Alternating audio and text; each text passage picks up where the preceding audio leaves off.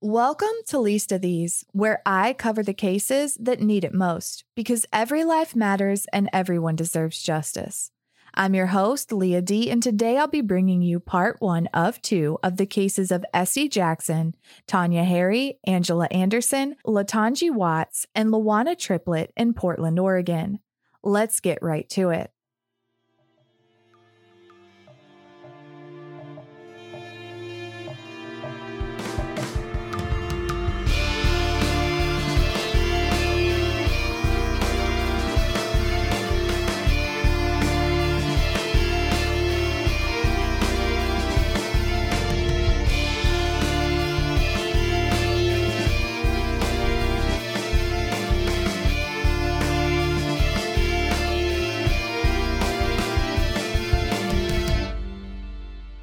Portland, Oregon is known for being a melting pot of culture and the arts.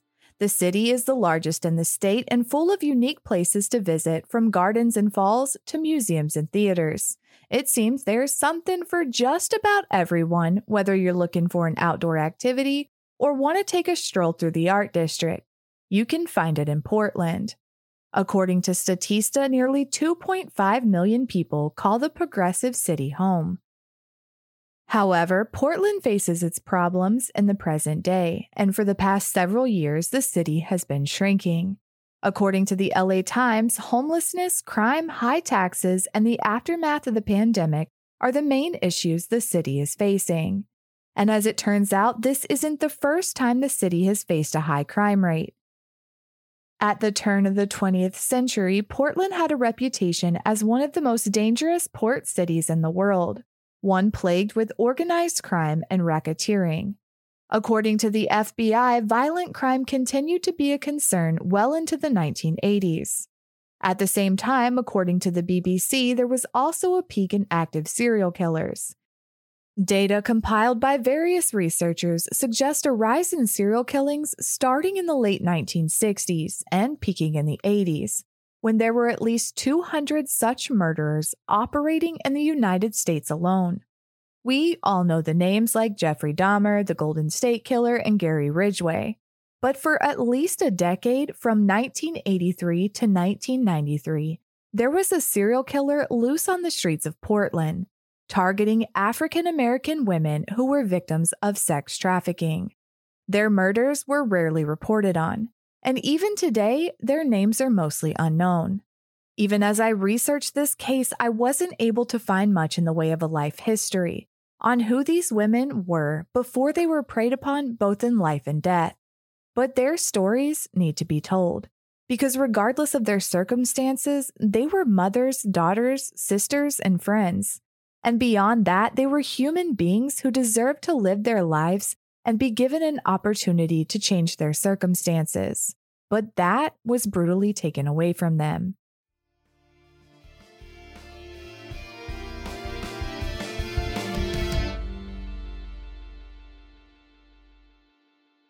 Did you know that traditional bed sheets can harbor more bacteria than a toilet seat? It can lead to acne, allergies, and stuffy noses. And let's be honest, it's just gross. Miracle Made offers a whole line of self-cleaning, eco-friendly bedding such as sheets, pillowcases, and comforters that prevent ninety-nine percent of bacteria and require three times less laundry. Self-cleaning sheets? Uh, yes please, cause your girl hates laundry, but also dirty sheets, which is why I'm so glad I found Miracle Made. These sheets are infused with silver that prevents up to ninety-nine point seven percent of bacterial growth, leaving them cleaner and fresh three times longer than other sheets. They're designed for your skin. Stop sleeping on bacteria which can clog your pores, causing breakouts and acne. Sleep clean with Miracle. And the best part is, you don't have to give up comfort or quality. Miracle sheets are luxuriously comfortable without the high price tag of other luxury brands, and feel as nice, if not nicer, than bed sheets used by some five-star hotels. Go to try miracle dot com slash least to try Miracle Made sheets today. And whether you're buying them for yourself or as a gift for a loved one, if you order today, you can save over forty percent. And if you use our promo Least at checkout, you'll get three free towels and save an extra twenty percent. Miracle is so confident in their product, it's backed with a thirty-day money-back guarantee. So if you aren't one hundred percent satisfied, you'll get a full refund. Upgrade your sleep with Miracle Made. Go to try miracle dot com slash least and use the code least to claim your free three-piece towel set and save over forty percent. Again, that's try miracle dot com slash least to treat yourself. Thank you, Miracle Made, for sponsoring this episode.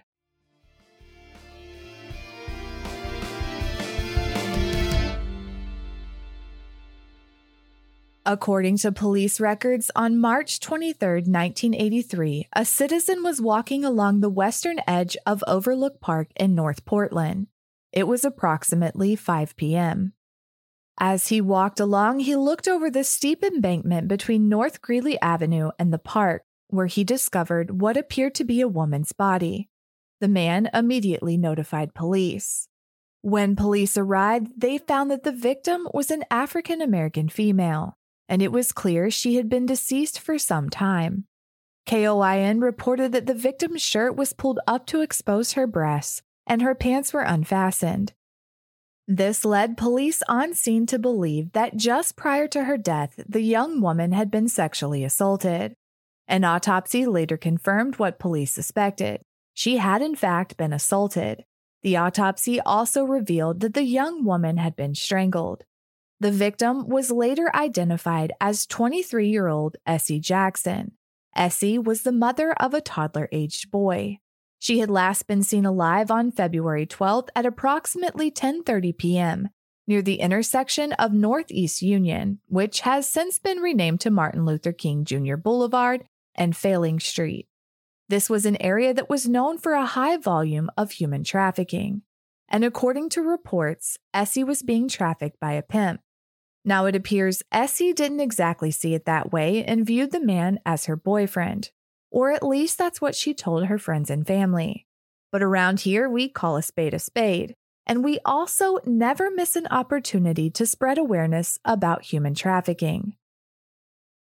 I'm sure I don't have to tell you by now that putting an end to human trafficking is something I'm passionate about.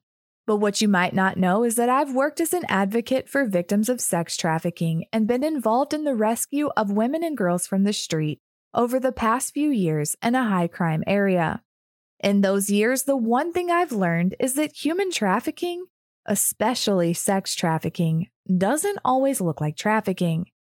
Oftentimes, the image that is portrayed is one of women and children being ripped off the streets. Think Liam Neeson in the movie Taken. And while that can and does happen, it's actually rare. More often than not, according to the Polaris Project, traffickers use psychological means to lure their victims in, such as tricking, defrauding, manipulating, or threatening victims into providing commercial sex or exploitive labor.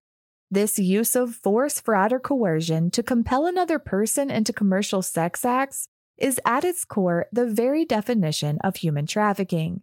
It goes without saying, but I'm going to say it anyway. Force, fraud, or coercion aren't necessary when a minor is involved, and in those cases, if a minor is engaged in any kind of commercial sex, it is legally considered trafficking regardless of the circumstances. There are many different ways a victim can be exploited, and often the victim knows their trafficker beforehand. Whether it's someone they met online, someone in the family, or someone they simply met out on the street who befriended them. It doesn't typically start out with the victim being forced to engage in sex acts. It's a lot more sinister and sneaky than that. It often starts with a lot of, "You're so beautiful, let me take care of you," or "Whatever you want, I've got you." Or maybe even an "I love you so much and we can have this amazing future together," or an offer of shelter or protection.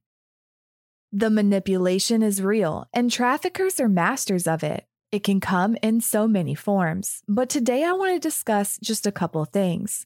Things that are often labeled, as they were in this case, labeled as prostitution, but are actually a form of human sex trafficking. And that is survival sex and exploitation of addiction.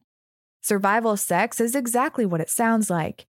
It involves exchanging sex to meet immediate needs. Those can be things like money, food, or shelter.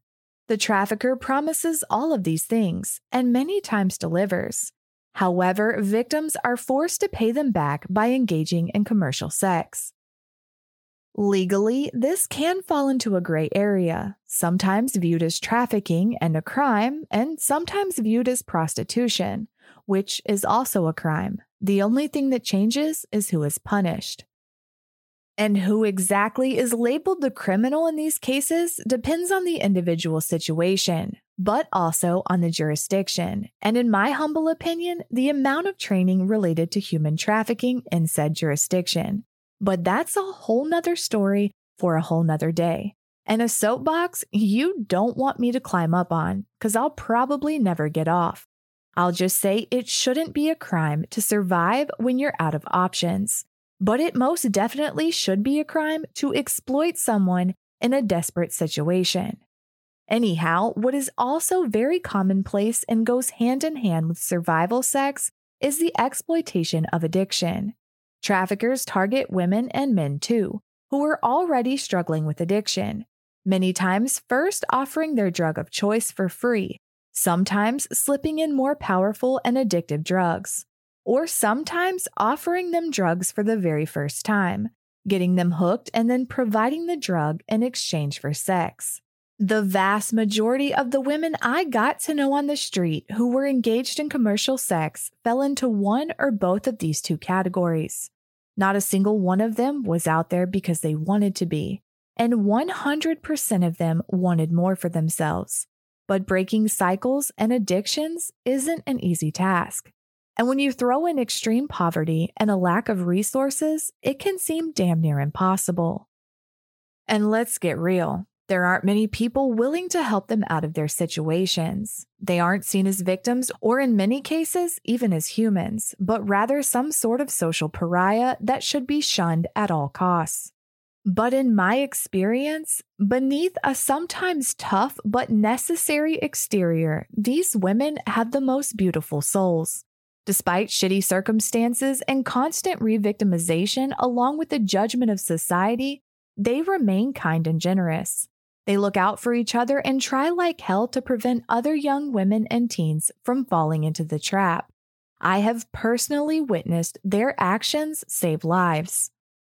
Unfortunately, I won't be able to get into the specifics for safety reasons, but there are women out there on the street today, women that a large portion of society would refer to as prostitutes or drug addicts, that are heroes in my book, heroes that have literally saved lives at the risk of their own. These kind of situations are the ones the victims in today's story, like Essie Jackson, found themselves in. And while researching this case, it was heartbreaking to read the way these women were talked about, often not even referred to by name, but instead as, quote, street-type women, and prostitutes. At times, the women were blamed for their own murders. In one article, which we're going to talk about, the murders of these women was referred to as, quote, the byproduct of prostitution. This was the eighties and early nineties, and to some degree, things have gotten better, but the judgment of those type of street women still exists today.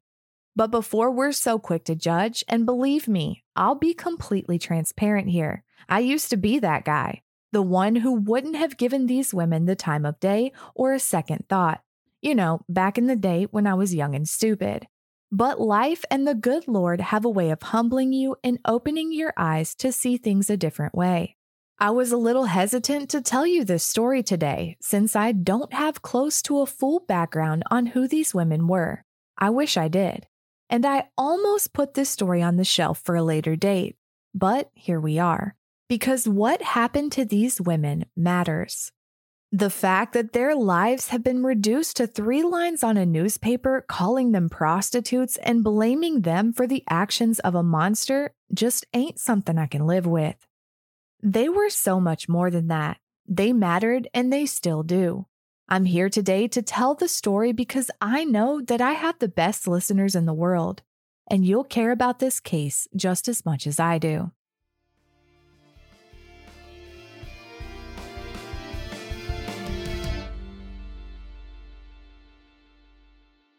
This episode is sponsored by BetterHelp. Sometimes life throws some crazy curveballs and it's hard to find your path forward. I know for me, just when I think I've got it all figured out, wham, something comes right out of left field, and I feel stuck trying to decide what the next step forward is, whether it's my career, parenting, or anything else. It can be hard to take those next steps, but therapy helps you stay connected to what you really want while you navigate your life, so you can move forward with confidence and excitement. Trusting yourself to make decisions that align with your values is like anything. The more you practice it, the easier it gets.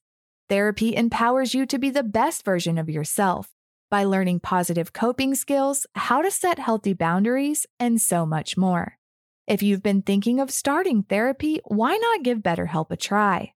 It's entirely online, designed to be convenient, flexible, and suited to your schedule. Just fill out a brief questionnaire to get matched with a licensed therapist and switch therapists at any time for no additional charge. Let therapy be your map with BetterHelp. Visit BetterHelp dot com slash lease today to get ten percent off your first month. Once again, that's BetterHelp, H E L P, dot com slash least.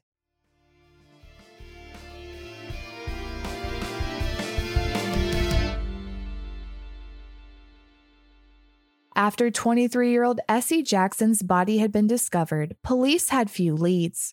All they knew was that she had last been seen in an area where she was known to work. Four months after Essie's murder, the body of another young woman was found. On July ninth, nineteen eighty-three, nineteen-year-old Tonja Harry was found in West Delta Park. West Delta Park is roughly five miles north of Overlook Park, where Essie had been found. According to K O I N, Tonja Harry was found, face down, partially submerged in a pond. Her body had lacerations, there were injuries to her face, and an apparent ligature mark around her neck. K A T U reported that Tonja had last been seen on Union Avenue just south of Killingsworth Street the night before her body was discovered. The autopsy report revealed that her cause of death, however, was drowning. There was evidence that Tonja, too, had been sexually assaulted, and her shirt was pulled up over her chest as Essie's had been, her pants also unfastened. Near the scene, police found paper towels with semen on them, and near Tonja's body, a belt that had been broken into three pieces. Michael Washington, a close family friend of Tonja Harry's relatives, would speak on behalf of her family at a late court hearing about Tonja. He described her as a gentle soul who got mixed up with an abusive boyfriend after high school, who forced her into sex trafficking. Two months passed after Tonja's murder, and there was another victim, this time a teenage girl. Angela Anderson was only fourteen years old when she was found deceased on September twenty-second, nineteen eighty-three. K A T U reported that Angela was discovered in the upstairs bedroom of an at-the-time vacant house located at four one six Northeast Going Street, about a mile from Overlook Park. The house was listed for sale at the time with a sign in the yard and a lockbox on the front door. A potential home buyer had made the horrific discovery when they went to check out the house. Angela's wrist had been superficially cut, and she had a cord tied around her neck. An autopsy determined she died of strangulation. Again, there were signs of a sexual assault, and Angela was found with her shirt pulled up and pants unbuttoned or unzipped. Police located a fingerprint from a crawl space down in the room where Angela's body had been found, and also a discarded cigarette butt. Those items were, of course, collected as evidence. Detectives learned that at the time of her murder, Angela was living in a foster home, and her friends believed that shortly before her death, she'd become a victim of sex trafficking. At a later court hearing, Dondra Lawson, Angela's sister, who was only eight years old when Angela was murdered, remembered her sister as kind, recalling that when she was bitten by a poodle as a young child, it was Angela who kissed her wound and told her it would be all better. Dondra said she cherishes the scar from the dog bite because it reminds her of her big sister, Angela. She also recalled that Angela loved to draw and liked bright colors. In the span of six months, three African American females had been found murdered, all within just a few miles of each other, all known to be victims of human trafficking, all having been murdered by some form of asphyxiation, all assaulted with their clothing found the same way. Though their families were devastated, life in North Portland just went on, many not even realizing that three bodies had been found in a five-mile radius. The murders weren't heavily reported on, and at first, no connection seemed to be made, at least not by the Portland police. In May of nineteen eighty-four, the Democrat Herald reported that the murders in Portland were being reviewed by the Green River Task Force in Seattle.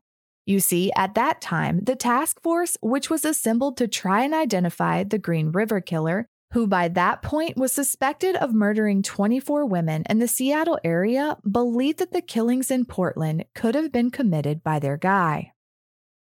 The killings had a few things in common. All of the women were young women working in the sex trade. Several of the Green River Killer's victims were African American, and they too had been strangled. And Portland was only roughly two and a half hours south of Seattle, so the task force wanted to look into the murders. Of course, the Green River Killer would later be identified as piece of dog shit Gary Ridgway, who would ultimately be convicted of over forty murders and claimed to have killed eighty women. But in the end, it was determined that Ridgway wasn't connected to the Portland murders. But at least the police in Seattle were doing something, because it doesn't appear much was happening in Portland. On Wednesday, January second, nineteen eighty-five, the Statesman Journal reported that not only did Portland police not believe there was any link to the Green River killings, but they doubted that the murders in their jurisdiction had anything at all to do with a serial killer. The article explained that Portland police didn't suspect a link in the Seattle cases, and of course that was correct. But it went a step or seventeen further. The article read in part, and I quote, "The Portland women were prostitutes or street-type women, as detectives put it, and they were last seen in the area of Northwest Union Avenue or Highway ninety-nine, near downtown Portland in an area of prostitution. Portland detectives are not convinced that they have a serial killer or that any of their cases are related to Green River. No one believes we have a serial killer involved. My personal belief is that the deaths are a byproduct of prostitution," says Lieutenant Rob H. Eichel, the Portland Police Bureau's night commander who has been in charge of evaluating the seven homicide cases. Well, there it is. The dumbest thing we're gonna hear all day. Or at least one can hope. As far as the seven homicide cases, Portland police were evaluating four cases of women who had been strangled, three of which we've covered, and one that seems to have been unrelated, and three other murders of young women who had been stabbed. Portland police seemed sure that this wasn't the work of a serial killer, and in a roundabout way, actually the fault of the victims themselves. With every ounce of the benefit of the doubt, maybe looking at all seven cases, investigators failed to see the striking similarities between the murders of Essie, Tonja, and Angela because of the differences in the others. Hindsight is always twenty twenty, and it may seem obvious when laying the cases out now, when you take out the other not-so-similar cases out of the equation. For whatever reason, I'll leave that one up to you. Police in Portland weren't connecting the dots. As all of this was taking place, things quieted down for the women working on Union Avenue. By this time, two years had passed since Angela's murder, and then three, and then four. But the killer was still out there, and would strike again. Four years after the murder of Angela Anderson, another young woman was found deceased in North Portland. On March eighteenth, nineteen eighty-seven, the body of twenty-nine-year-old mother of three, Latanga Watts, was found in an empty lot at North Concord Avenue and North Going Court near the pedestrian overpass. K O I N reported that Latanga had last been seen by a police officer in the area of Union Avenue. The officer had last seen Latanga the night before her body had been found, on March seventeenth. The medical examiner determined that she had been manually strangled. Like the other women, it appeared Latanga was sexually assaulted and her shirt was pulled up, exposing her chest. After Latanji's murder, it stopped again. And again, several years passed. Six of them to be exact, when on June fifteenth, nineteen ninety-three, according to Portland police, a nine-year-old boy was walking by north-going and Concord, headed to the pedestrian overpass, the same overpass where Latanji had been found. As the boy was about to step onto the overpass, he saw what appeared to be a bare human leg in the bushes against the concrete sound barrier. He got closer and saw a body there in the bushes. The boy ran home and told his father what he had seen. Then his dad walked back with him and confirmed what his son had just told him. The father called nine one one. Police responded and found a young African-American woman who was later identified as twenty-nine-year-old Lawauna Triplett, deceased at the scene. Lawauna had been discarded in the same way as the others, only in addition to being strangled, according to court documents, she had also been brutalized, which included a bite mark to her breast. According to the state medical examiner's office, Lawauna had died due to abdominal injuries and strangulation. She had last been seen alive walking west on Northeast Alberta Street at approximately one thirty a.m. the day her body was found. After Lawana's murder, detectives received numerous tips, but one stood out: a phone call from a man who only identified himself as twenty-one. This twenty-one character gave investigators, quote, pertinent information and told detectives he would call back. But surprise, surprise, he never did. Without a callback from twenty-one, it seemed detectives didn't have much else to go on, and the cases of all the women went cold. Ten years passed and then twenty.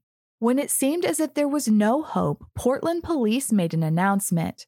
An arrest had been made in the nineteen eighty-seven murder of twenty-nine-year-old Latanga Watts. On Friday, October sixteenth, two thousand fifteen, fifty-five-year-old Homer Lee Jackson the third was booked into the Multnomah County Detention Center on charges of aggravated murder. Who in the hell was Homer Lee Jackson the third? And what had tipped police off after all this time? That we'll have to wait until next week, because unfortunately, we are out of time. And there are so many twists and turns in this case. Join me next Thursday for the conclusion of this story. Same time, same place. In the meantime, check out Polaris Project dot org to learn more about the human trafficking crisis and how you can help. There are resources and free training, as well as stories from survivors. If you suspect that someone is the victim of human trafficking, please make a report. Estimates suggest that internationally, only about zero point zero four percent of survivors of human trafficking cases are identified, meaning that the vast majority of cases of human trafficking go undetected. You can report suspected human trafficking in the U S by contacting the National Human Trafficking Hotline at one eight eight eight, three seven three, seven eight eight eight or by visiting human trafficking hotline dot org. I'll be sure to link all this information in the show notes. To learn more about this case, you can head over to my Instagram at least underscore of these or my Facebook at least of these podcast. You can finally get all your episodes ad-free just the way you like them for just two dollars a month. And as a member of Patreon, you'll be the first to be notified when new tiers will be launched with exclusive episodes and a few bonus surprises. Go to patreon.com slash least of these to support the show today. Thank you for listening. Thank you for caring. If you know something, say something. And until next time, be good to each other.